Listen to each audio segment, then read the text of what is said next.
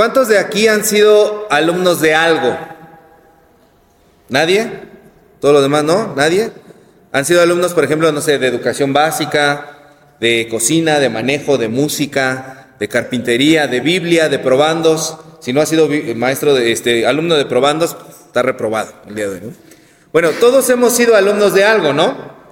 Entonces yo creo que pueden responder muy bien esta pregunta. ¿Qué pasa? ¿Qué sucede cuando un alumno está listo? Pasa al siguiente nivel, dicen. Cuando un alumno está listo, ¿qué pasa? ¿Qué sucede? Es motivador para el maestro. Pero ¿qué pasa con el alumno? Cuando el alumno ya está listo.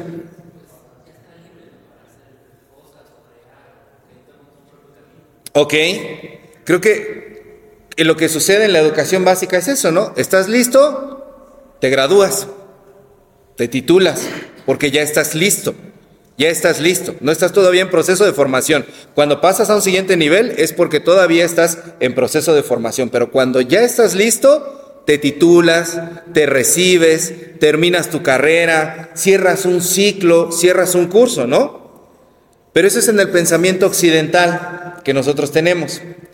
Y en el pensamiento oriental, que es muy diferente la cultura oriental de los países asiáticos a todo el resto del mundo... Nosotros creemos que cuando un alumno está listo, ha culminado su carrera, hay una frase profundamente bella, atribuida a muchas filosofías orientales, que dice de la siguiente manera: cuando el alumno está listo, el maestro aparece. Cuando el alumno está listo, el maestro aparece. Es una frase muy profunda, es una frase muy filosófica y significa que cuando un aprendiz está verdaderamente preparado y receptivo, entonces llega la oportunidad de recibir más orientación y aprender. Entonces, cuando un alumno está listo, como nosotros diríamos ya culminó, pero para las culturas orientales el camino apenas está empezando, porque aparece un nuevo maestro. De modo que en las culturas orientales jamás dejamos de ser aprendices. Nuevos maestros aparecen, nuevos caminos por recorrer, nuevas formas de extender nuestro propio conocimiento y de poder poner en práctica las cosas. Como decía Daniel, está listo para poder crear. En ese momento el maestro aparece para que tú puedas comenzar tu propio camino. Entonces, en la filosofía oriental no existe una cosa como zona de confort, porque toda la vida siempre es un eterno río. Es un río que está constantemente fluyendo, es un río que está en movimiento, y es como nos lo enseña la naturaleza: las cosas vivas siempre se están moviendo. Incluso las plantas, ¿no? Que nosotros podemos decir no son tan animados como los animales, pero las plantas, cuando las han grabado con esas grabaciones de 24 horas, vemos cómo las plantas se mueven y están en movimiento constante. Entonces, la vida misma, la naturaleza misma, es estar en movimiento y es estar fluyendo. Y eso es natural y está bien. En cambio, nosotros de este lado del charco pensamos que cuando nosotros estamos listos, yo ya terminé la carrera. Estuve preparándome para esto, para poder tener algo estable, ya terminé, yo ya no quiero más maestros, yo ya me gradué. Para eso me quemé las pestañas, dicen algunos, ¿no? Para eso estudié, para eso estuve todo este tiempo metido en la facultad, en la universidad, en el taller, en el curso, para poder ejercer. Y a veces olvidamos que la Biblia misma es un texto oriental. Y este concepto oriental de crecer y de estar en constante movimiento y expandirse es algo que está presente en la Biblia, incluso en la vida del mismo Jesús. ¿Recuerdan el pasaje del que hablamos la semana pasada? Del que se les predicó la semana pasada. ¿De qué fue? ¿De qué fue? Del endemoniado, el hombre que tenía un espíritu inmundo. Y Jesús iba comenzando su ministerio, hizo que toda su fama se pudiera oír por toda la región por esta liberación que hizo, este exorcismo que hizo de este hombre que tenía un espíritu inmundo y que lo atormentaba. Y eso debió ser como la noticia del año. Todo mundo quedó impactado por lo que hizo Jesús, de modo que se escuchó por todo lugar acerca de Jesús, y eso hasta en el periódico chismoso de la época debió haber salido reflejado ahí. Ese periódico que pasa que se mataron, de ahí debieron haber pasado el periódico chismoso en aquella época diciendo: liberaron un endemoniado en la sinagoga, un hombre llamado Jesús, y todo el mundo se enteró de lo que había hecho Jesucristo en ese momento, y lo pregonaban por todos lados. Pero en el pasaje de hoy nos encontramos con un Jesús que quiere expandirse más allá, que no se quiere quedar con ser el famoso de la zona, que no se quiere quedar con haber hecho lo que nunca nadie jamás había hecho. Él quiere ir más allá que el mero exorcismo de la semana pasada. Y quiero que vayamos del final hacia el principio para ver de qué manera Jesús expande su ministerio, expande su propósito en tres formas. Lo primero lo podemos encontrar en los versículos 37 y 38. En estos versículos entendemos que Jesús nos exhorta a no estancarnos. Aquí hay un diálogo muy misterioso que se da entre Jesús y otro personaje, que es Simón, que iba con algunos compañeros, pero habla Simón con Jesús, y se nos dice anteriormente que Jesús ya realizó muchas señales, ya sanó a la suegra de Pedro, que eso no sé si a Pedro le cayó muy bien, ¿no? Pero Pedro ya la sanó, ya ni modo. Y entonces allí se ve que ya sanó a endemoniados, sanó a enfermos, y Pedro le dice una frase muy misteriosa, le dice: todos te buscan, todos te buscan. ¿Saben qué hubiera hecho alguien con mente de tiburón en ese momento? Todos te buscan, lo capitalizo y pongo mi negocio en ese lugar. Todo mundo me está buscando, todo mundo quiere venir a que yo lo sane. En este momento es el tiempo de abrir una sucursal y volverme el más famoso de la comarca, ejercer poder sobre ellos, venderle que yo puedo ser hasta el rey de esta región. Muchos que vivían en aquella época, que eran guerreros, habían librado a las personas en una sola batalla, a varios pueblos, y cuando ganaban esa batalla se enseñoreaban de ellos. Se vendían a sí mismos como: yo soy el Salvador, yo lo logré. Y entonces todos: sí, claro, esta persona merece tener todo el reconocimiento y es el que a partir de ahora nos va a gobernar. Se entronizaban. Y esa idea era muy tentadora porque era muy de la época. Y sin embargo, cuando a Jesús le dicen la frase: todos te buscan, Jesús nos dice: pues hazlos pasar, venga, los recibo. Ahorita les empiezo a cobrar por su milagro y va, como dependiendo de qué está usted enfermo, órale, le voy a cobrar. Lo que Jesús dice en ese momento es: vámonos de aquí. Vamos a otros lugares. Vamos a expandirnos. Yo tengo que ir a hacer lo mismo que estoy haciendo aquí a los otros lugares, porque para eso yo vine. Yo no vine para quedarme en este pueblo, yo vine para ir a todos los lugares. Y eso nos reta a nosotros, nos reta como seres humanos, porque cuando estamos en nuestro prime, como dice ahora la chaviza, nuestro prime para los que no somos de la chaviza quiere decir nuestra cima. Cuando estamos en la cima del éxito, quisiéramos ya gozar de los beneficios de eso. Yo trabajé mucho para tener esto. Trabajé mucho para tener este trabajo, trabajé mucho para tener estos terrenos, trabajé mucho para poder tener estos negocios. Es hora de que yo también pueda disfrutarlo. Me merezco poder gozarlo, porque para eso estuve trabajando, me partí el lomo para lograrlo. Pero Jesús dice: tiempo de aprender algo nuevo, tiempo de ir a otro lugar, tiempo de expandirme. Y Jesús no sabía si la gente iba a ser amable con él. En varios pasajes de la Escritura vemos que la gente era muy hostil con Jesús. Lo perseguían, lo apedreaban, lo querían tirar de un barranco, lo acusaban, lo querían encarcelar. Había riesgos para Jesús, pero Jesús no se detenía. Jesús dice en ese momento: tiempo de dar el siguiente paso. Quiero que venga lo mejor para mí, algo nuevo para mí. Y yo tengo que preguntarme a mí mismo también: ¿De qué manera voy a expandir mis horizontes? ¿De qué manera no me voy a quedar estancado en donde estoy el día de hoy? Sea en el trabajo, sea en la familia, sea en la vida de la iglesia, sea donde sea, yo tengo que entender que solamente la materia muerta deja de crecer. Mientras estamos vivos es momento de crecer. Y si tú ya llegaste al tope, ya llegaste a la cima, dijiste yo ya de aquí, híjole, en donde yo estoy no hay nadie que me supere, soy el rey del área. En ese momento Jesucristo diría, ¿qué sigue? ¿Hacia dónde vas? Tiempo de que vayas a otro lugar porque para eso viniste. La primera forma en la que Jesús se expande. Segunda forma en que Jesús expande su propósito. Jesús nos invita, nos exhorta a servir integralmente a los otros. Fíjense ustedes cómo comienza el ministerio de Jesús. Jesús pudo quedarse como un gran predicador, que lo era. No ha habido un predicador como Jesús en toda la historia del mundo. No hay un predicador como nuestro Señor, como un maestro de la ley. Porque eso era lo que hacía la gente de su época. Tenían una sinagoga y ahí en la sinagoga enseñaban y se dedicaban a poder compartirle la palabra a las demás personas. Pero aquí vemos que Jesús pasa de los mensajes a las sanidades y de las sanidades a los exorcismos.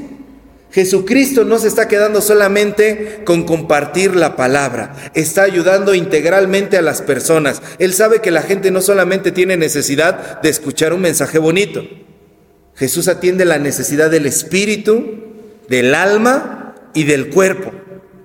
Y de igual manera eso nos reta a nosotros como iglesia, porque tenemos que pensar que no solamente se trata del alma de las personas. Muchas veces lo he dicho, nos han vendido la idea barata de que la iglesia existe para salvar las almas de las personas.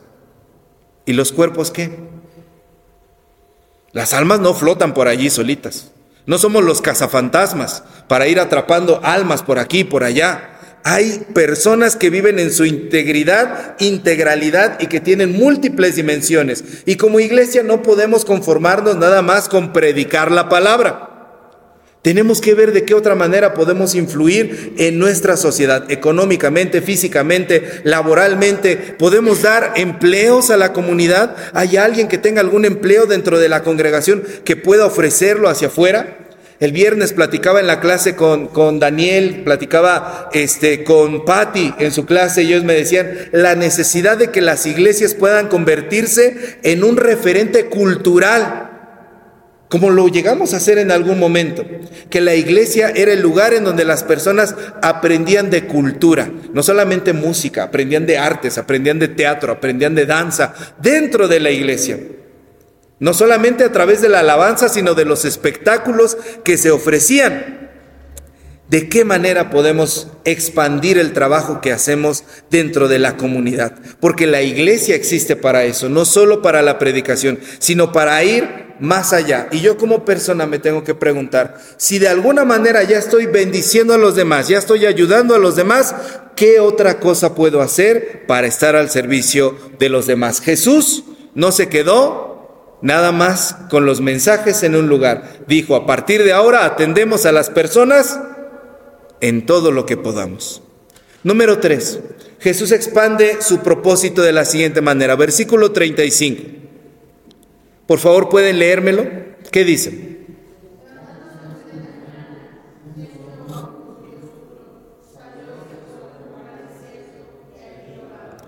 Jesús nos exhorta a buscar más la presencia de Dios. En este versículo 35 nos dice que cuando Jesús estaba en la cumbre, Él era la revelación del año. Ya viene el tiempo de premiaciones de los Óscares y todo eso. Si Jesús hubiera estado en esa época, el premio a gran revelación del año lo hubiera ganado Jesús. Y cuando Jesús estaba en esa cima que Él tenía experimentaba la fama, el inicio de algo maravilloso, que Él estuvo anhelando poder trabajar para su Padre durante mucho tiempo, durante décadas, antes de que ese día en el que Él comenzó llegara, Jesús hace algo fundamental. Inició, ya por fin, este día llegó. Lo que decide hacer Jesús es irse de fiesta con sus amigos a celebrar. Abren una botella de vino, se emborrachan y dicen, fuimos la revelación del año. Tráete un carretón del año. unos burros de lujo, porque vamos a ir por allá, como las quinceañeras en su limusina, ¿verdad?, que pasan por el Ángel de la Independencia o por cualquier lado. Es el momento de celebrar, dice Jesús. ¿No, verdad? ¿Qué es lo que hace Jesús? Se levanta de madrugada. Lo primero que hizo en el día, se levanta de madrugada a orar. ¿Cuántos de nosotros en el momento en el que estamos en la plenitud de nuestras vidas, en el triunfo de nuestras carreras, en el triunfo de nuestra existencia con nuestra familia, estamos en un momento bien bello, bien chulo que estamos pasando? Buscamos a Dios de la misma manera en que lo buscamos cuando estamos enfermos o estamos en problemas.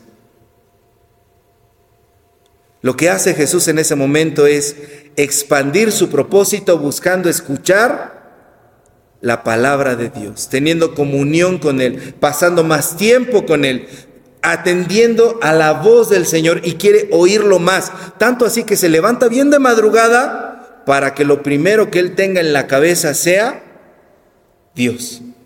Veía por ahí un reel, un TikTok que decía: no es cierto que te falte tiempo, lo que te hace falta es cambiar el hábito.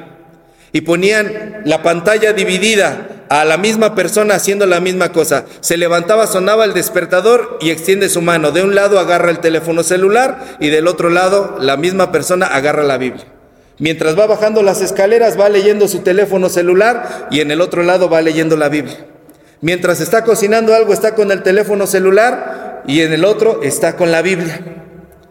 Y decía: no es cierto que te falte el tiempo, te hace falta cambiar el hábito.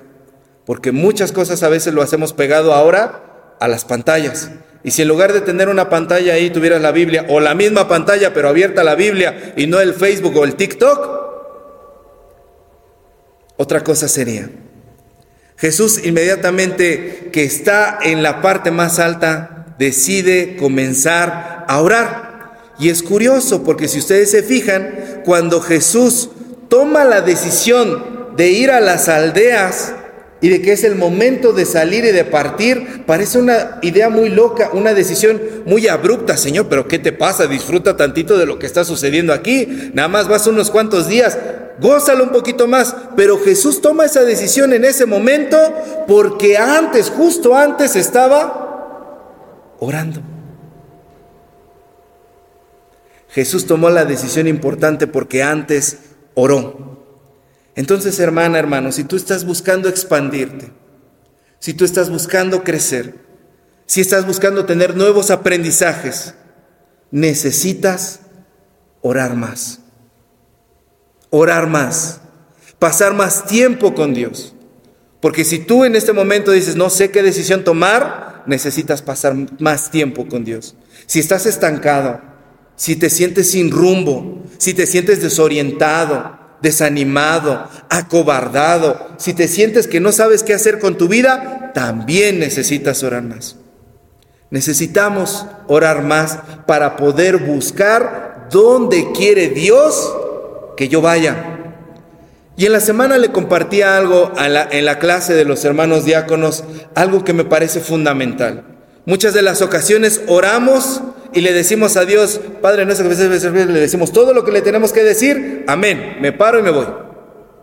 Y a veces decimos: es que Dios nunca me contesta, Dios no me habla. ¿Y cuándo te dice tiempo de escuchar? ¿Saben qué es lo que hacen nuestros hermanos en las iglesias orientales cuando oran? Después de que terminan de decirle todo lo que le tienen que decir a Dios, se quedan callados un buen rato, sin decir absolutamente nada. ¿Por qué? ¿Qué es lo que buscan estas personas? ¿Por qué nada más están perdiendo el tiempo? ¿Qué? No, porque ya le hablaron a Dios y ahora lo que ellos esperan es escuchar la respuesta.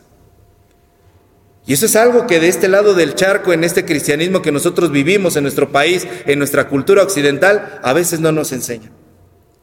Cuando tú oras, también tienes que prestarle tu oído al Señor.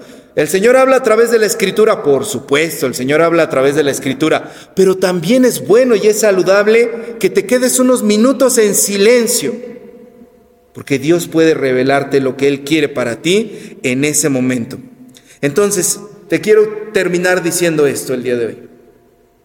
Hoy, tú eres el alumno, eres la alumna, y tienes que preguntarte, ¿estoy preparado para que aparezca el maestro? Porque si quiero ir más allá, porque si quiero crecer, porque si quiero expandir mi propósito, tengo que estar listo para que el maestro se me apersone, se me aparezca y me enseñe ahora para acá. Yo no puedo quedarme estancado en la aldea en donde he vivido. Tengo que ir más allá, porque como diría Jesús, para eso vine, para eso nací. No para quedarme estancado, sino para crecer. Y si tú hoy, hermana, hermano, quieres crecer, sé como Jesús y no te quedes en la aldea. Camina y vea nuevos horizontes. Amén. Vamos a orar.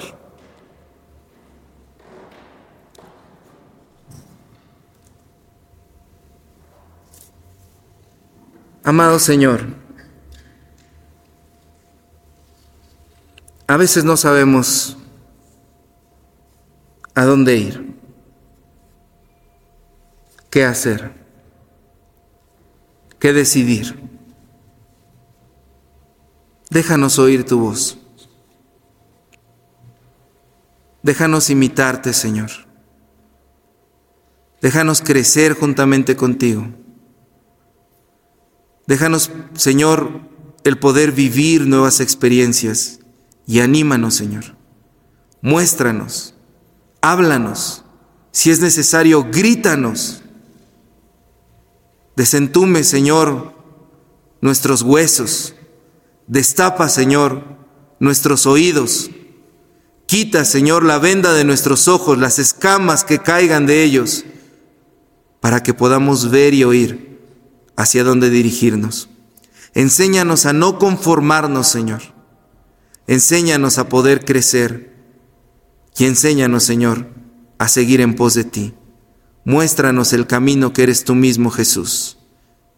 En tu nombre oramos. Amén.